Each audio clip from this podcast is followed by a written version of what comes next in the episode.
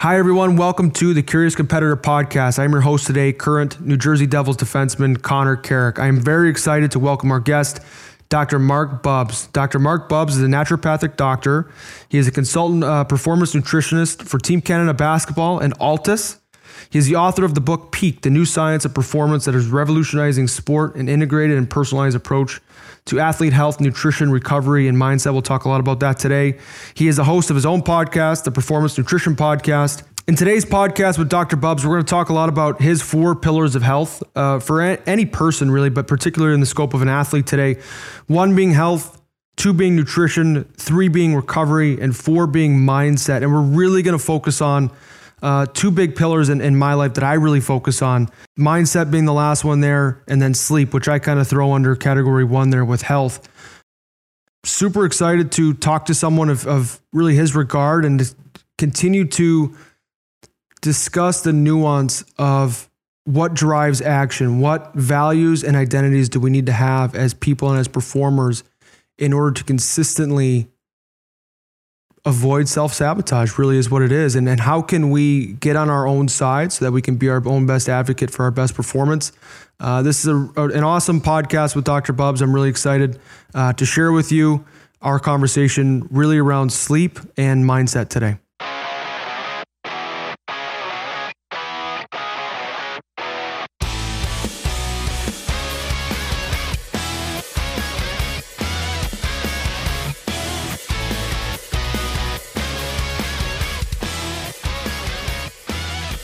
Dr. Marc Bubbs, thanks uh, for coming on the Curious Competitor podcast, man. I'm excited to talk. Appreciate it, man. Thanks for having me on. I had uh, Charlie Weingroff on recently, and I'm, I'm going to get Sam Gibbs down here soon. They both had high praise uh, of you. Sam d- literally said, here, let me get it here. I got a lot of dirt on both of them, so that's why they he give said, me compliments. yeah, yeah, yeah. you forced their hand. He said he knows a lot about a lot, which is why I love him. Um, so you were a strength coach turned naturopathic doctor. That was kind of your career path. Yeah, I mean, I uh, university I wanted to go into medicine, and, and, you know, during that time got really into nutrition. And this is back in like the late '90s, and you're asking around about how we use nutrition in medicine, and you got a lot of blank stares. And so you know, with that, it's like, hey, how am I gonna how am I gonna apply this? So, you know, at the time, like a lot of people, you just take a year off, and that turns into three or four years off, and and then all of a sudden, when I came back, I was like, all right, well, you know, in Canada, obviously, in the U.S., we've got you know naturopathic medicine. You can use nutrition, and then from there, I did a master's in, in sport and exercise nutrition. So, kind of bringing that holistic mindset to uh, to performance, right?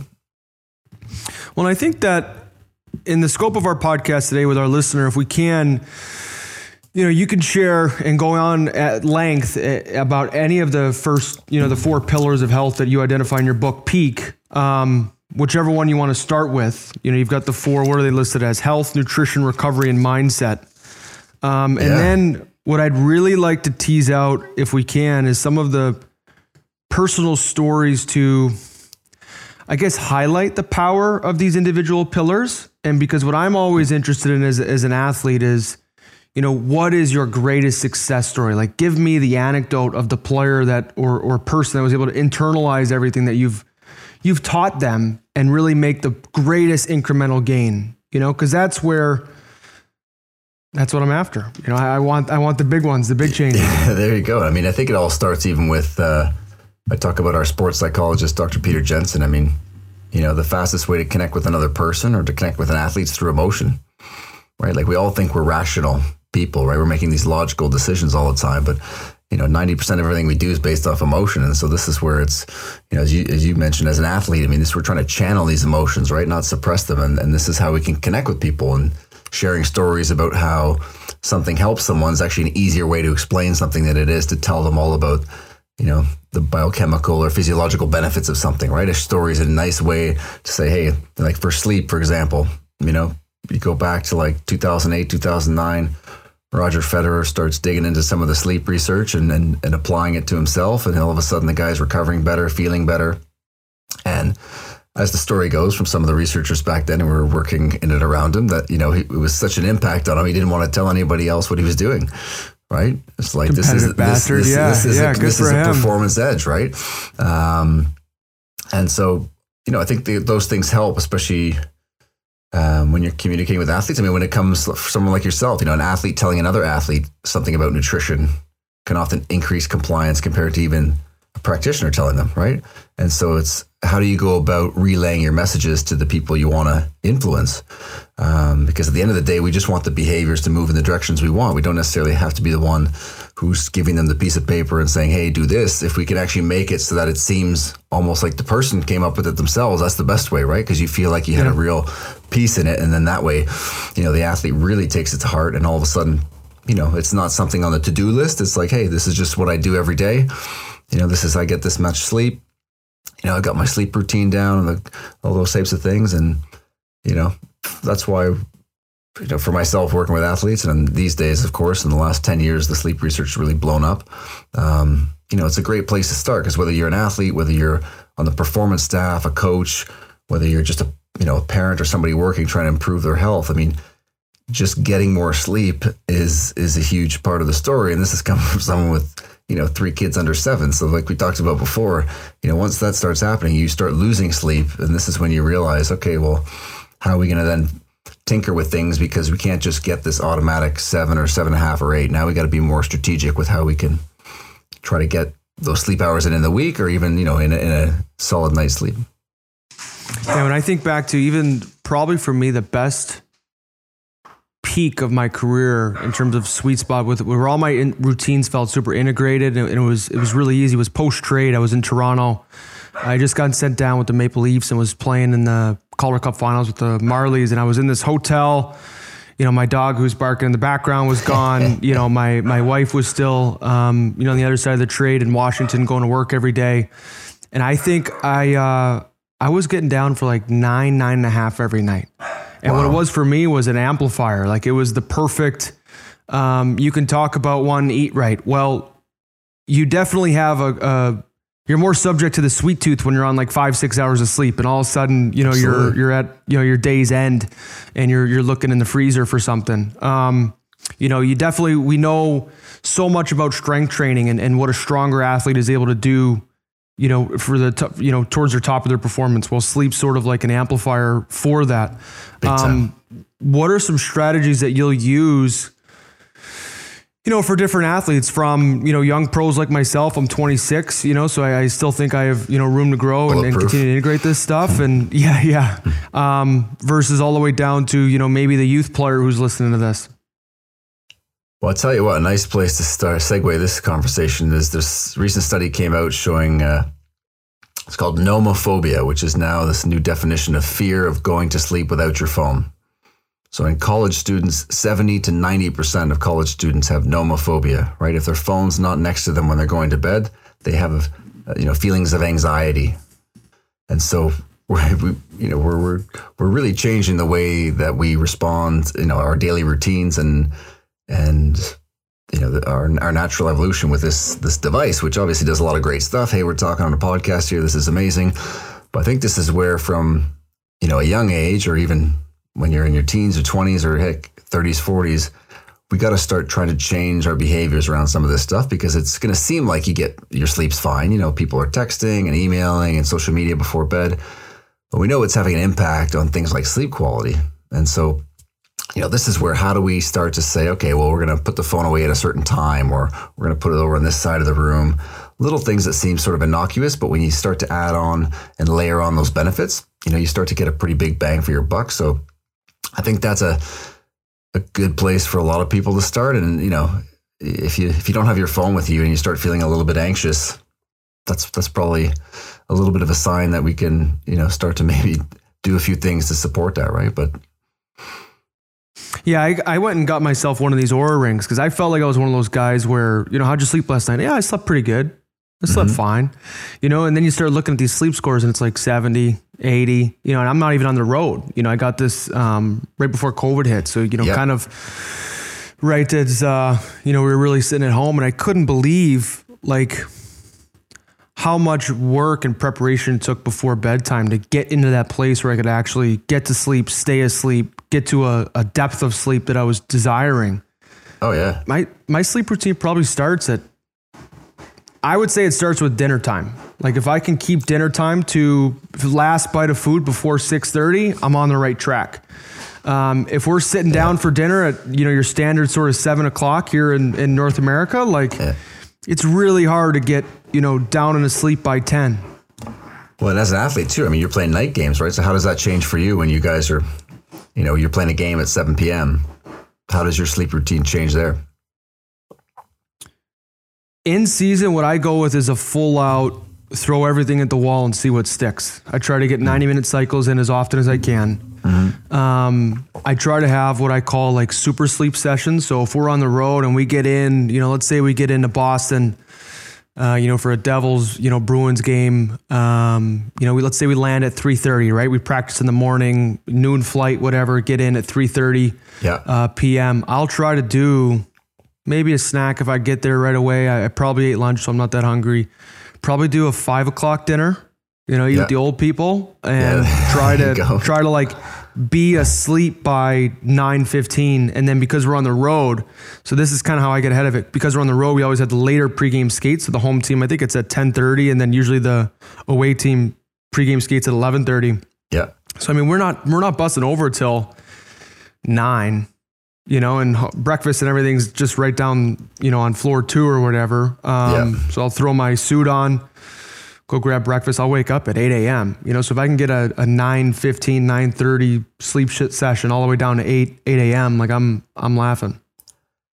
Yeah, I mean that's a it's a great strategy to try to kind of bank a little bit of sleep when you can, because some great research by a guy named uh, Dr. Ian Dunican out in Australia is showing that you know the night before a game, athletes will often have compromised sleep quality. Right, you got a bit of nerves and excitement and all that type of stuff, and then the night of a game, you know, you might be having a pregame or caffeine or things like that, and of course that's going to bleed into your sleep time. So you're basically trying to dig yourself out of that hole throughout the rest of the week, and you know those are in sports where they play once a week you know, like rugby or Yeah. you know American football. Whereas you know, you guys, uh, ice hockey, basketball, you're playing multiple games a week, so you're always you're always trying to dig yourself out of that little that little hole, right? And it's it's it's tough over the course of a long season. I mean, you guys must start to feel it as you get towards the back end, right?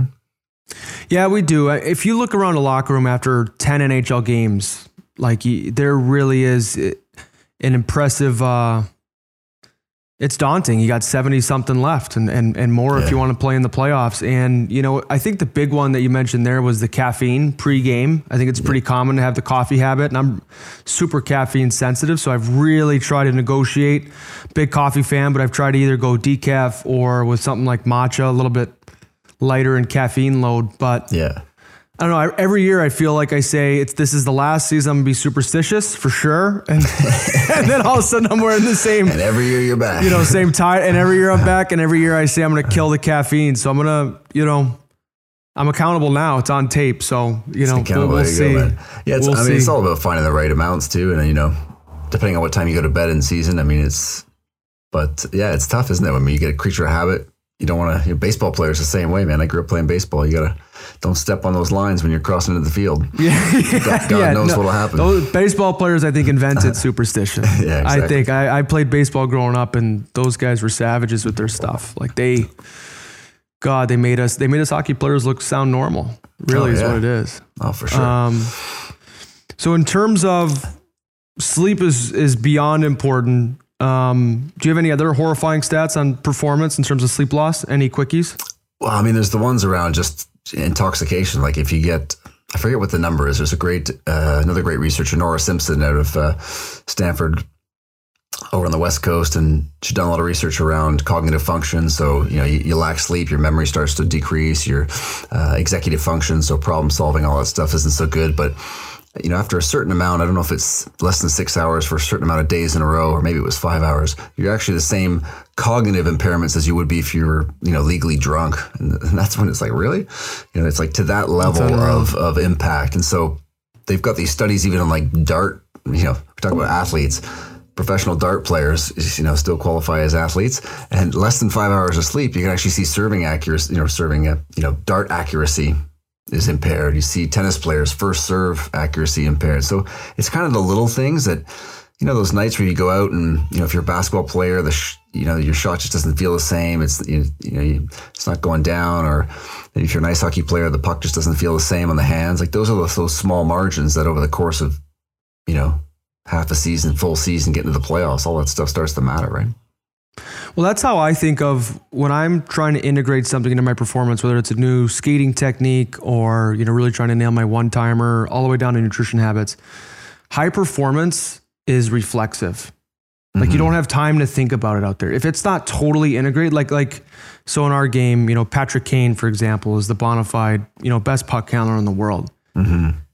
That puck is not even if he's got hundred percent of his brain capacity, I'm not even sure one percent of it is awarded to trying to maintain Yeah. location of that puck. Which means he has so much more of his wherewithal to identify obstacles, to maintain speed, to worry about his skate. It, it's it really Yeah, is impressive, and that's right? where and that's where the sleep game I think comes. You know, so close. It's so much a part of it is that you're always going to work hard. You're always going to train hard as an athlete, but it's like Yeah. that's what gives you that gas in the tank. It's what makes the hard day feel easier in comparison when you come back to the same training exercise or whatever, you know, time and time again. That's the thing, man. It's like watching the 100 meter sprints, right? It looks like Usain Bolt's speeding away from everybody at the end of a 100 meter, but he's not, right? They're all slowing down. He's just slowing down a lot less slow than everybody else, which makes it looks like he's accelerating past everyone. And that's like it is for you guys. And basketball's the same. You know, you just got through the bubble in the NBA playoffs. Like, you just got to, you know, keep, try to decelerate as, as, you know, the least you can, and then everybody else, the pack just starts to just starts to fade, and and guys were, you know, you look like a guy like LeBron. I mean, it's no accident that that guy's working on his body and the nutrition and the sleep and everything else. And at 35, I mean, you know, 35, Yeah, he's like he's like Megatron. He- It's, it's he's- crazy, right? I mean, He might play till he's 50. He's he might play at least 50. I mean, him and Nadal winning on the same weekend. I mean, Nadal's the same, uh, right? You see these, you see great talents, but you see this work ethic that's, you know, ridiculous. I mean, to to only lose twice in a decade and a half at a tournament, it's pretty good, right?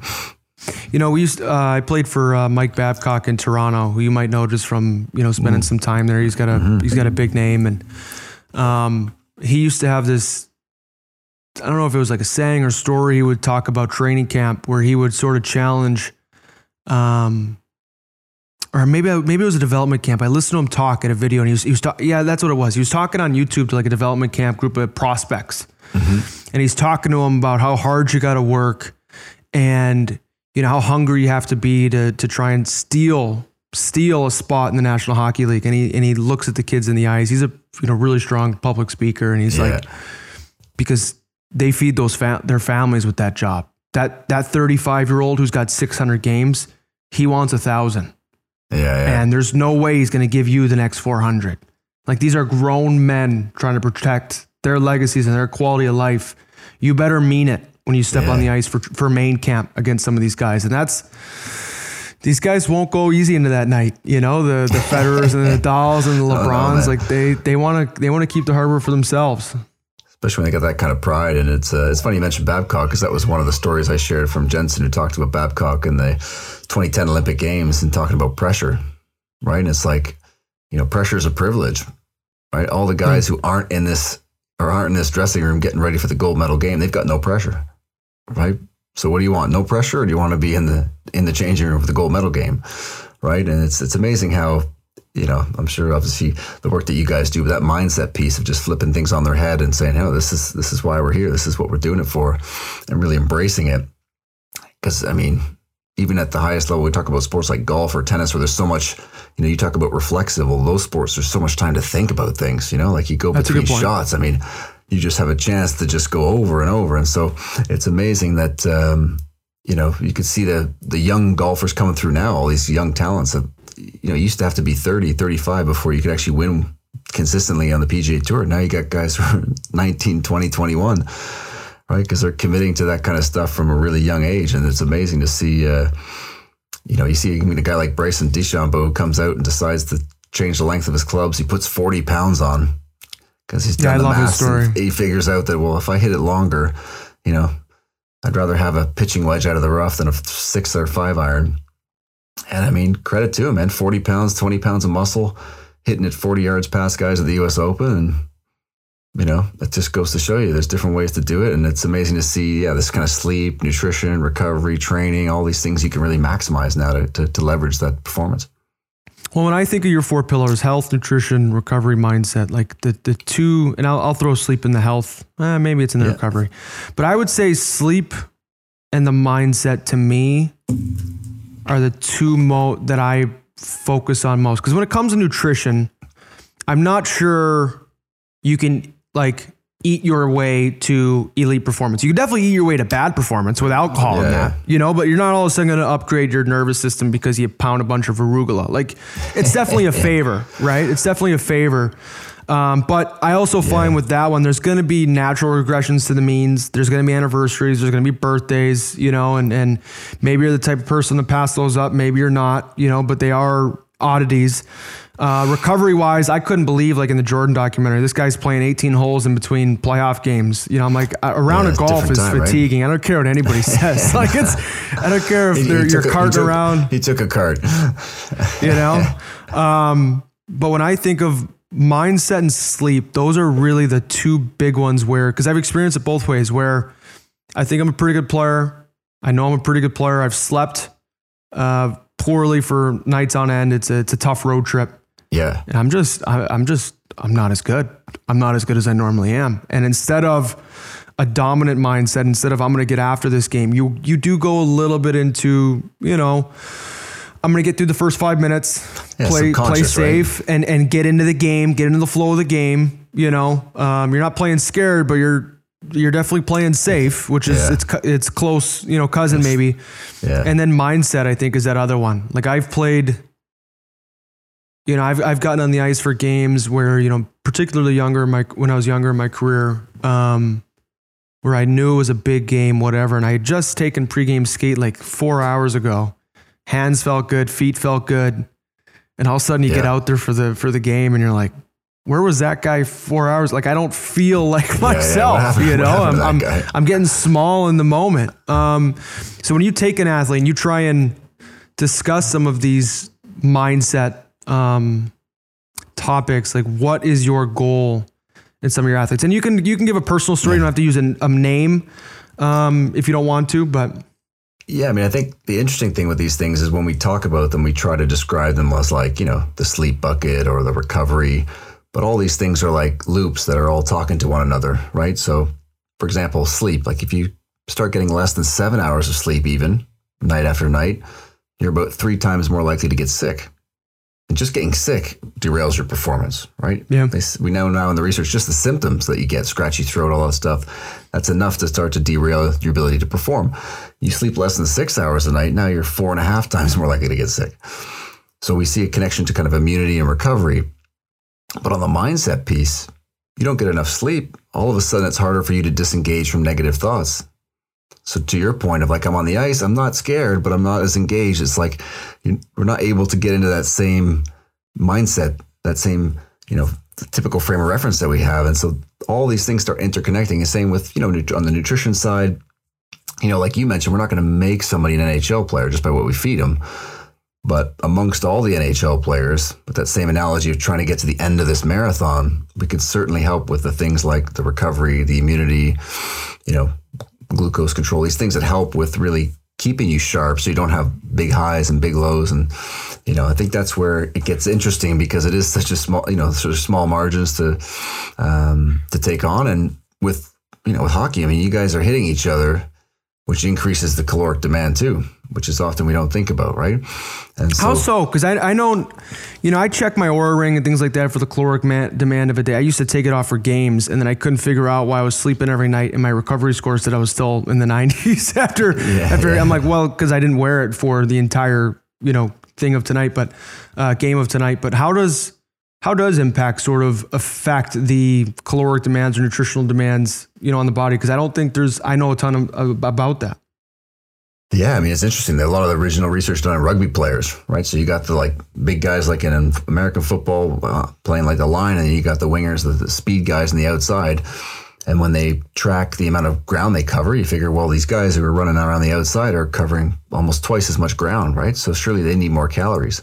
Um, but you know they're using gold standard techniques, and when they run the numbers, all the physical contact, the amount of effort involved in pushing somebody back and taking the blow from somebody else and the acceleration, the deceleration, that actually costs you more calories than it does to do a lot of those runs. And so this is where when we look at, you know, fueling, uh, you know, a hockey player, you know, there's going to be some days where the, the, the amount of, you know, calories, carbohydrates, these types of things are going to be so high that naturally you would never kind of eat that much. Like unless someone told yeah. you, hey, you got to actually take this shake, eat this, and then eat this again.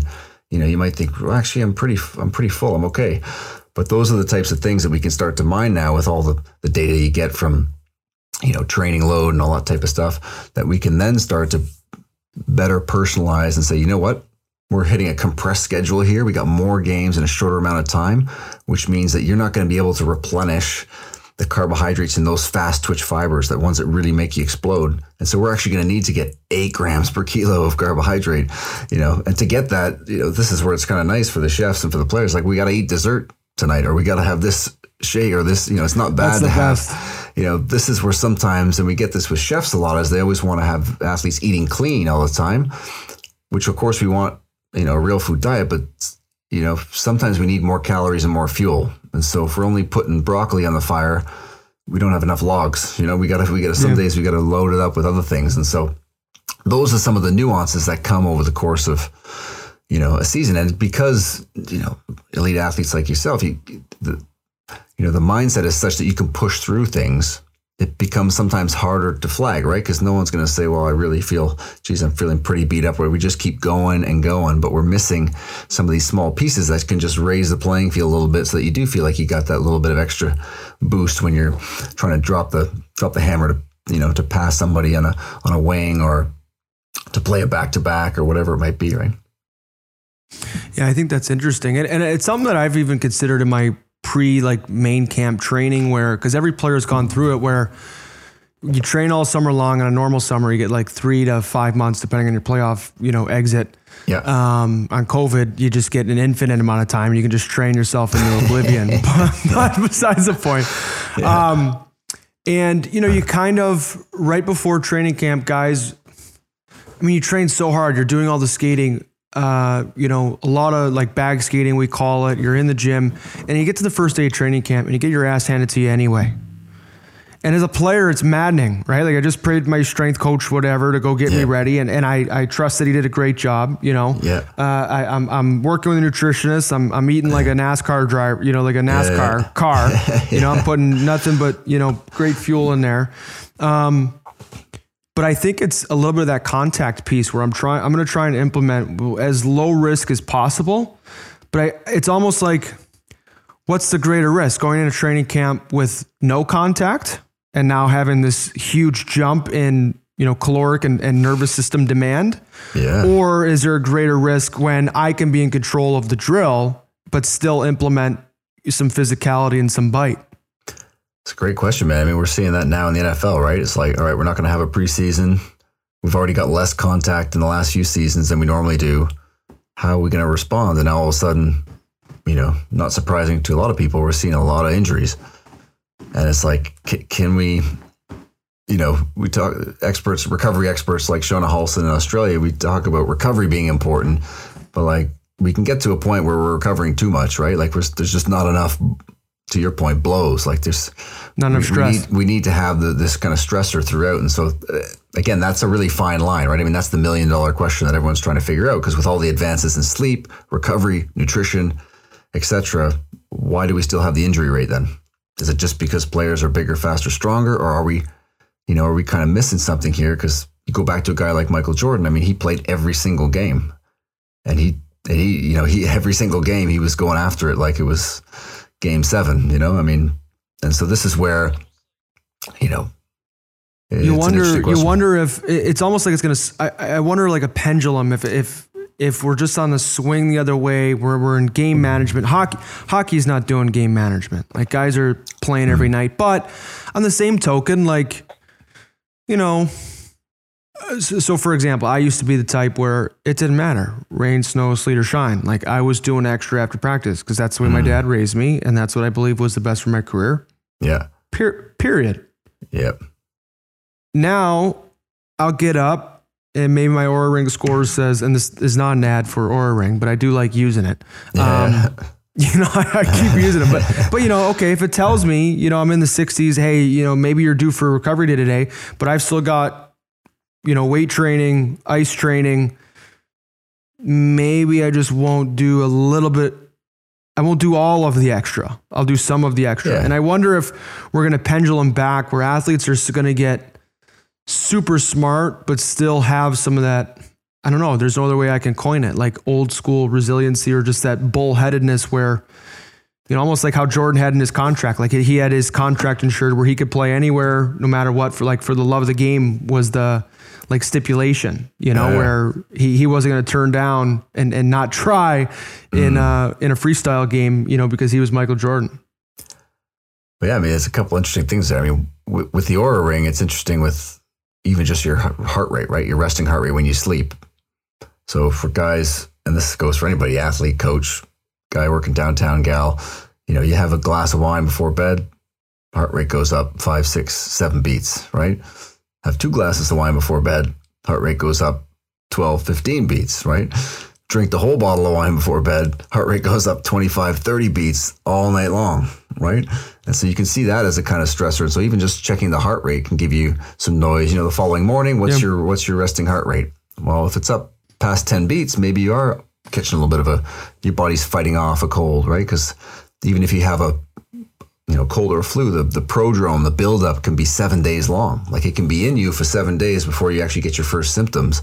And this is where you might feel tired or run down or scratchy throat, you know, and that's to your point where we got to listen a little bit to our in, intuition and say, you know what, today actually I'm going to back off a little bit or we're just going to do the recovery piece. Um, and then the other piece I like you mentioned there is around just, yeah, the mindset. I mean, go another sport, you know, when I was growing up, Cal Ripken was a shortstop for the Orioles. He played for like 13 years and never missed a game. But it was, you know, the expectation was, to your point, you're going to show up every day and play.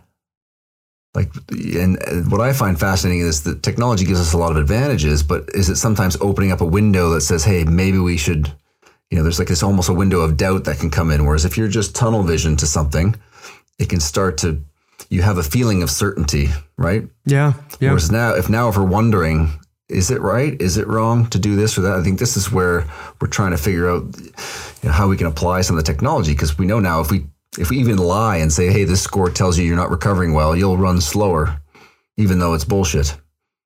And if we lie to you and say, hey, look, this is a great score, you're looking good, and then all of a sudden you, boom, you're off. And so there's, you know, the central governor is still the brain. And so how do we, you know, how, how do we find that piece that can keep people going? I think that's a really key part for how any individual uses technology, right? Because for you, something might give you a boost and a lift, and for somebody else, it might actually give them like a almost like a stress or an anxiety, right? They might start wondering about it, and so I think I find that fascinating because it's you know you get a bunch of guys on a hockey team or basketball team, even how we deliver nutrition, like people respond in, in different ways, right? The same information. So when you think to some of the best athletes that you've worked with, and I'm trying to really highlight the points that that differentiate one from the next, mindset wise in particular, because I think that's the real, I think that's the real X factor with a lot of these um, high performers. Other than the fact that maybe their their talent set and their nervous system's a little bit better from the start. Um, what do you see when you work with these type of, of caliber of athletes? And again, you don't have to use any names, but what are some of the differentiators at, at the pro level? You know, so amongst the best, what are some of the differentiators that you've you've found? I mean, I think it's, I mean, obviously a lot of things, but there's just that single mindedness, right? Just a bit bit of that, uh, you know, probably topical now, that Mamba mentality of like, Yeah. this is what I need to accomplish. Or even Jimmy Butler in the finals, like this type of player who's, you know, why is he waking up at 5.30, 4.30 in the morning? We just talked about sleep. Might not be a good thing for sleep. He might be cutting into his sleep. But it's interesting when they talk about the kind of mindset you need to get up at that time to be ready to work hard.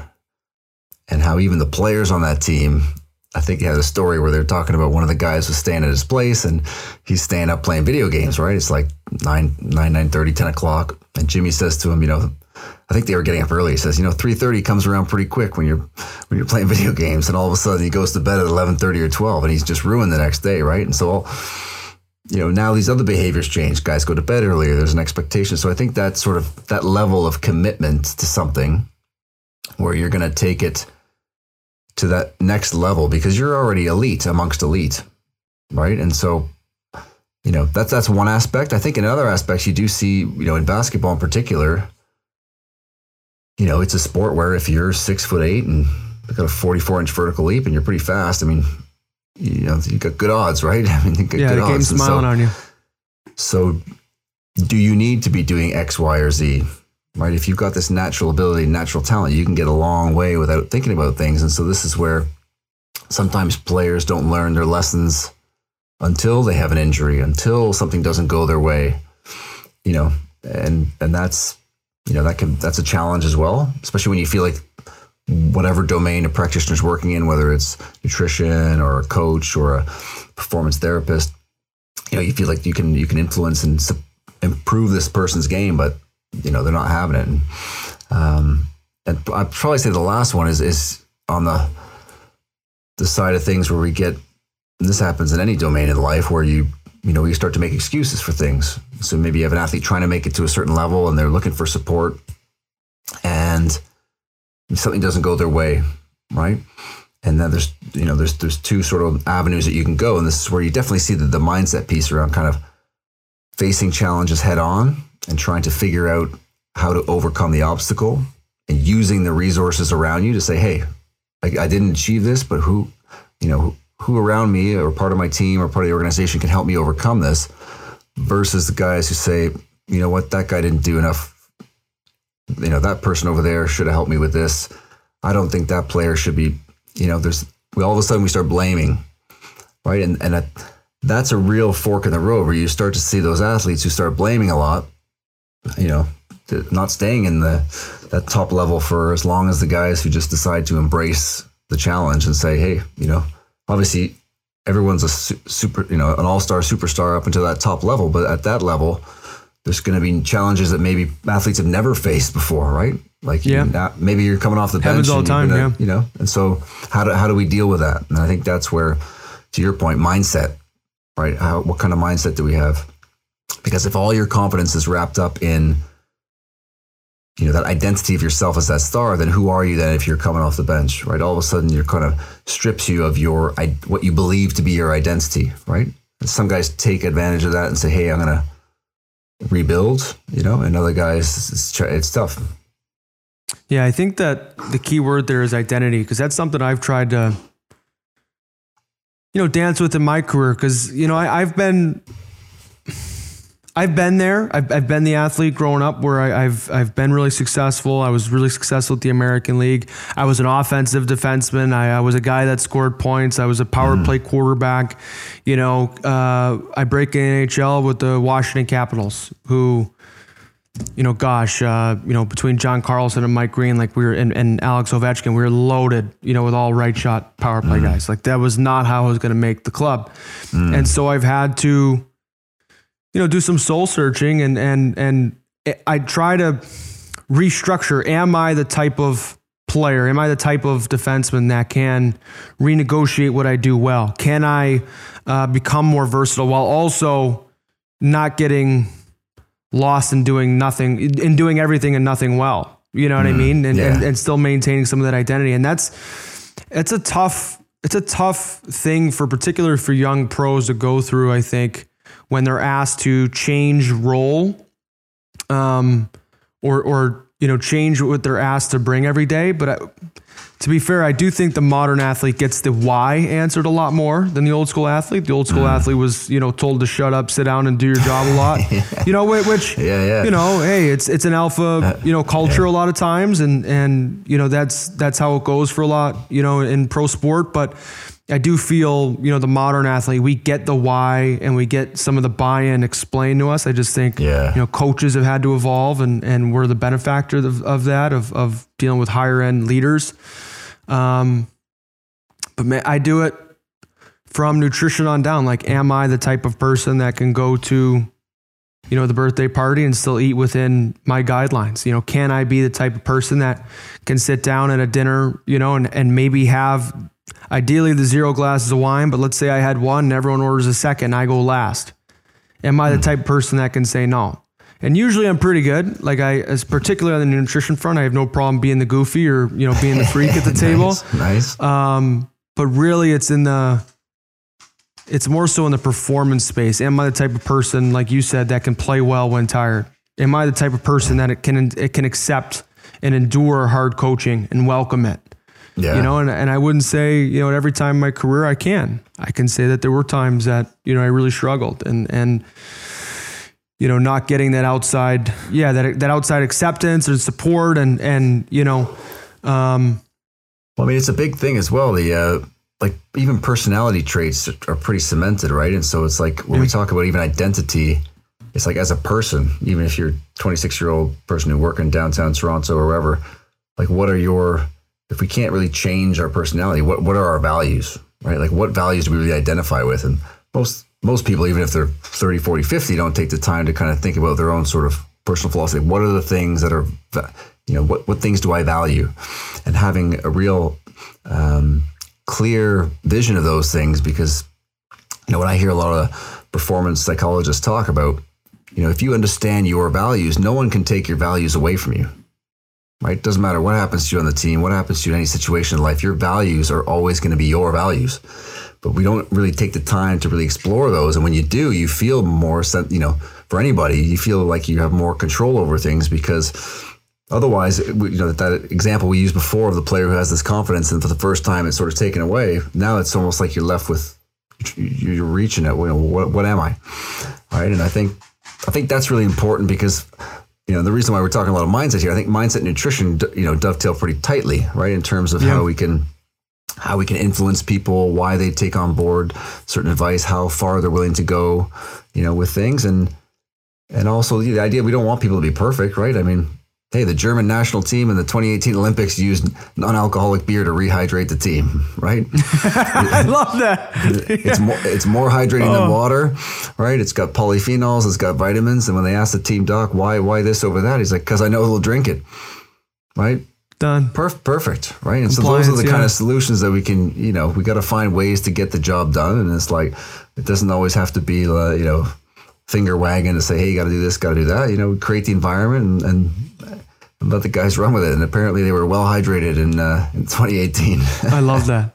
I love that. Yeah, I was. Uh, one of the things I've tried to do in my career is is go to where go to learn um, where people might have a particular affinity or level of experience with something. So, for example, when it comes to failure, we're talking about baseball earlier. Like baseball is a game of failure. It's something you're trained as a kid. You know, if you fail seven out of 10 times, you're a Hall of Famer, right? Like that's kind of the famous cliche. Yeah. I, I, forget the gentleman's name. I, I got to look back on Instagram. He's a sports uh, psychologist for the Seattle Mariners. And he was, he hosted a call with his guys and he asked, they prompted the question, what is failure?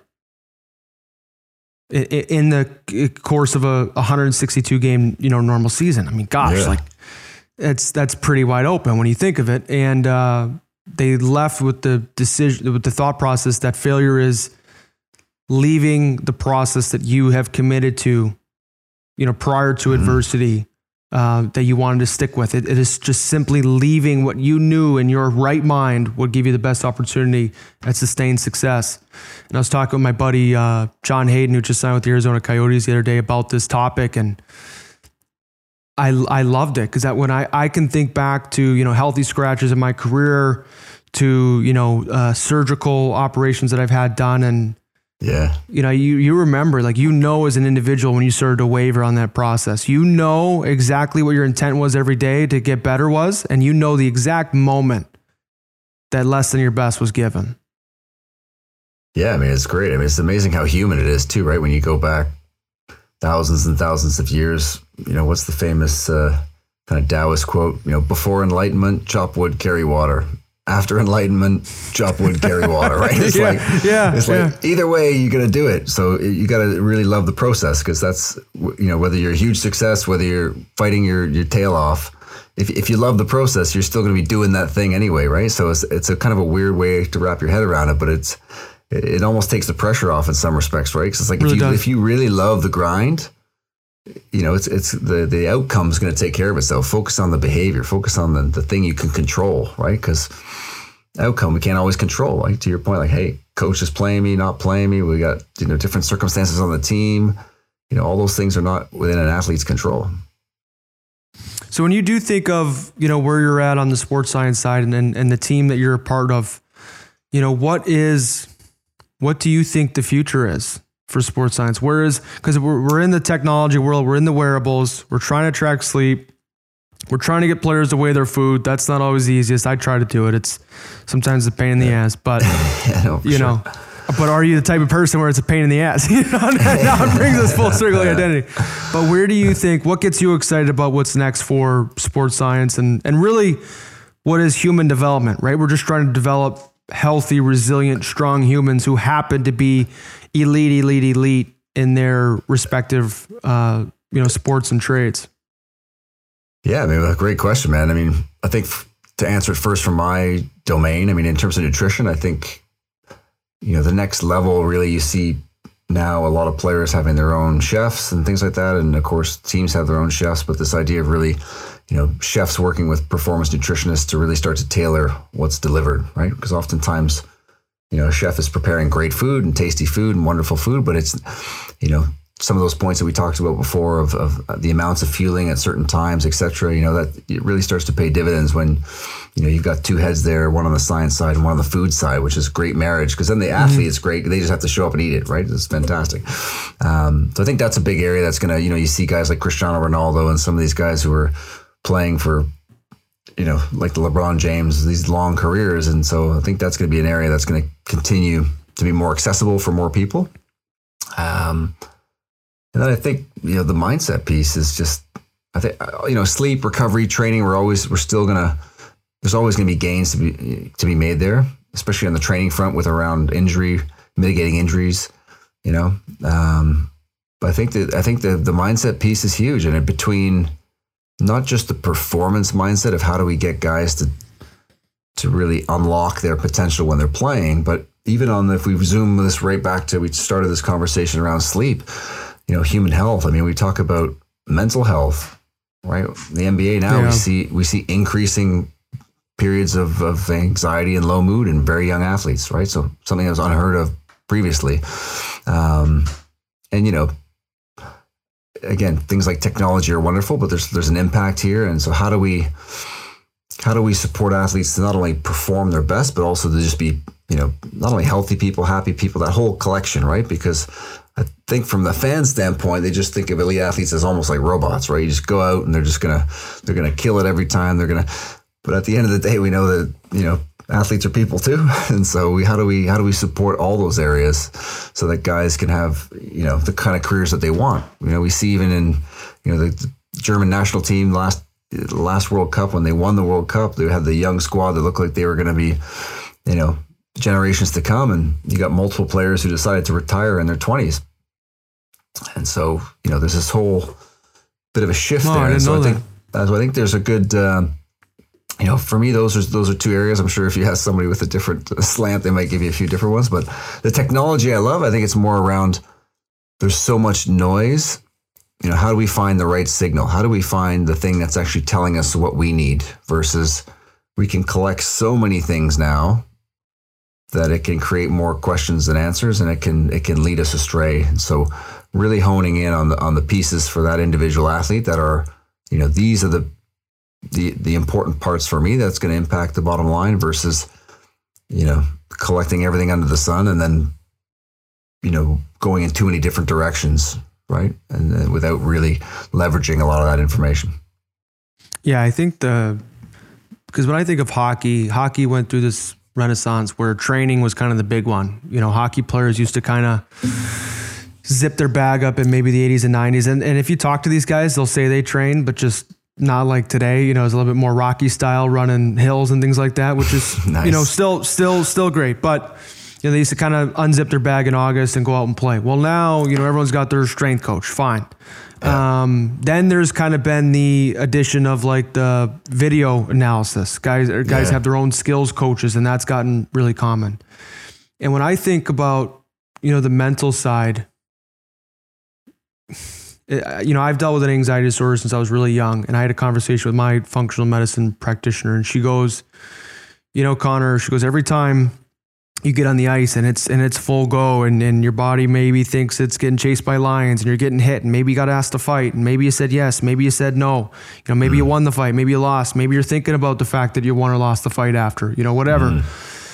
And she goes so you live in this world of intensity and she kind of gave me this scare story she goes you know i have a lot of clients that uh, were like stock pickers and on wall street you know super yeah. high stress jobs and and you know dealing with other people's money and and she goes, and uh, their nervous systems were so primed after years of trading that Connor, like they're sipping mai tais, retired in Puerto Rico and Florida, and the, and they still can't take a deep breath.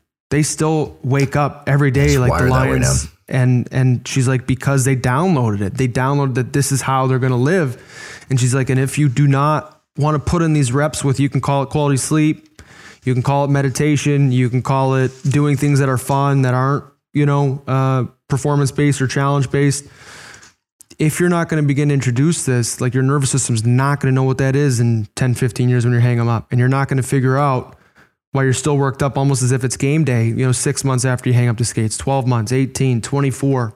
And it was kind of a, she talked to me like a coach would, like, yeah, you yeah, better yeah. do like, this or we're going to, I'm like, wait a second, you know, you better meditate, you know, but, um, it's a she kind of Gave it to I mean, me. it's a great point because yeah, just going from that level to then back to you know regular life of down here. You know, when that's that steep a change, you know, you see it in a lot of athletes in retirement, right? So it's it's a good point, not only for your longevity, but then yeah, for health when you're you know when you're finished your career and you want to land that plane nice and nice and steady instead of uh, you know. Well, and I think of even with the the Last Dance, the Jordan documentary, and I'm, I keep using that because it's I, I don't watch a ton of basketball, but I know you've seen it, so it's it's oh, common yeah. ground. it's common ground man, for us. Yeah. But like I love the Mamba mentality. I love the you know the uh, Michael Jordan, you know, but when I'm watching that film or that documentary, you know, I'm not at this point in my career a bona fide superstar. I'm not going to go down as the Kobe Bryant of hockey as it, as it stands. you know, but one of the guys that I really looked up to and that was Steve Kerr. And if if if that's mm. what I think of the mental performance is yes, there to be that Kobe Bryant, you do have to you have to be built that way mentally. You know, uh, Michael Jordan, you have to have that stubborn will. But that also can show up in a different form with players down the lineup, with the depth guys, with the bench guys. You know, yeah. in your lineup, can they have that unwavering commitment to craft that the superstars do? And I, I, think it oftentimes those guys are even more mentally strong a lot of yep. times in, in hockey for sure. Um, but that's something that I've really try to get competitive with. Like, can I be the most poised depth D-man in the NHL? Can I be the most calm, you know, uh, player who's going to play 14 minutes tonight, not 25?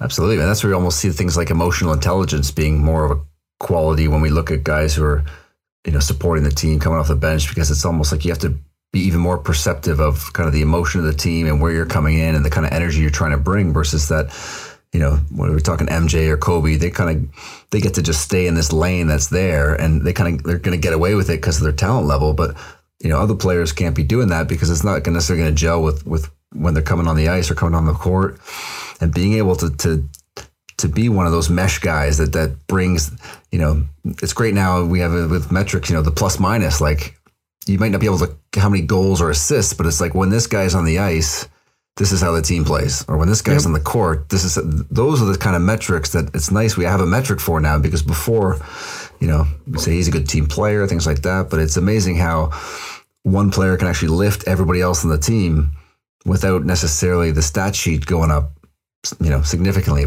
apart from we look at some of the things like plus minus. So it's a yeah, a really interesting uh, area. Yeah, I always love when when people kind of bring up the superstar, you know, story or anecdote. They're like, you know, Kobe Bryant or Michael Jordan. He was he was 0 for 10 in the first half, and he just kept going to the three because you know they, yeah. they love that stubbornness. And I'm like. Yeah he kept going to the three because he's paid 25 million and they're not taking him off the floor. I'm Yeah. like, you know, go to the, you know, the five, six, seven guys on, on the court and see if they want to take that 11 three. You know, they're going to find a different Yeah. way to add value that night. They're going to go to the layup. They're going to go to, they're going to go to And something. that's the thing. It's more stressful for like even when you look at like big companies, right? The middle management has way more stress than the CEO because they don't know the information that's coming down. And same with like a when you're coming off the bench or you're a role player, like you said, like uh, I'm gonna get my three or four shots tonight, but if I miss them, does that mean I'm not gonna, I'm not gonna touch the ball again? You know, like there's a then I got to decide how I'm gonna take this next play. Like there's a lot more uh, contextual appreciation that you need versus just that That's like, well hey, put, I'm, gonna, yeah. I'm gonna put up my 30 anyway, whether I make them or not. You know, That's awesome. That's awesome. I really like that. So, Dr. Bubbs, I want to be respectful of your time. We got a couple minutes left. In terms of some of your pillars, when you first start working with an athlete, um, where will you be most most curious on what you can implement? You know, where kind of what's your first sort of intake? Oftentimes with an athlete when you get your hands on them, um, and then just I don't know, I guess anecdotally, like what gets you most excited about the job that you're able to do day in, day out? yeah. I mean, with athletes, it's just you know, it's it's going over every area and really seeing where the you know where some of the biggest gaps are. You know, and it's going to be different for different players. Um, you know, is a guy caffeinating through the roof and and then you know his nervous system shot he's not sleeping well? Is somebody not fueling appropriately? You know, we're trying to most of the time trying to raise the playing field. You know, rather than trying to make somebody excel at one certain thing in nutrition, it's like how can we just raise the tide up high enough so that we're going to get a benefit across the board? And so by going through everything through you know sleep, recovery, training, how they fuel, you know, that gives us some insights. Of course, you can running, you know, blood tests and things like that. It give you a snapshot under the hood as well. And so from there, you can get a picture of, okay, we think this, you know, these are the areas we can focus on to just, you know, upgrade from that sense. Yeah, I mean, helping helping people, right? I mean, this is where whether it's an athlete, whether it's somebody who's trying to do a personal best or run their first marathon, whether it's somebody trying to reverse type two diabetes, you know, taking somebody from this is my goal and being able to just support them through that to achieving the goal. I mean, it's it's awesome, right? I mean, it's the, as an ex-athlete, it's the closest thing you get to be to kind of getting that competitive fire of saying, "Hey, this is we take somebody from here, we support them to there, and then they get to, you know, play a small role in that. It's, uh, it's great." That was awesome. Well, Dr. Bubbs, thanks for uh, for all your time today and for joining us all the way from London. First, uh, I think overseas podcast I've had, so this was awesome. Hey, uh, where go, can man. people Appreciate find you if they want to find more information? I know you got your book Peak, um, and then you've got your podcast. Yeah, so if they, uh, you know, I got a, I got a great last, funny last name. So there you go, at Dr. Bubbs on all the social media and drbubbs.com on the on the website. And if you're, you know, if you're interested in performance nutrition, you can check out the Performance Nutrition podcast and lots of great content straight from the the experts and the PhDs, right in the, you know, doing all the research in the lab. So you can you can check that out as well. That was awesome. Thanks for your time today, and uh, wish you all the best. Appreciate it, bud. You too, man. Thanks for having me on. Thank you, Doc. Thank you, everyone, for listening today to the Curious Competitor podcast. Thank you to Dr. Marc Bubbs for sh- uh, sharing his time today with us. First podcast guest I think I've had uh, from overseas, which is super cool. As he was podcasting with us uh, at at nighttime. It was 10 p.m. when we started over in London.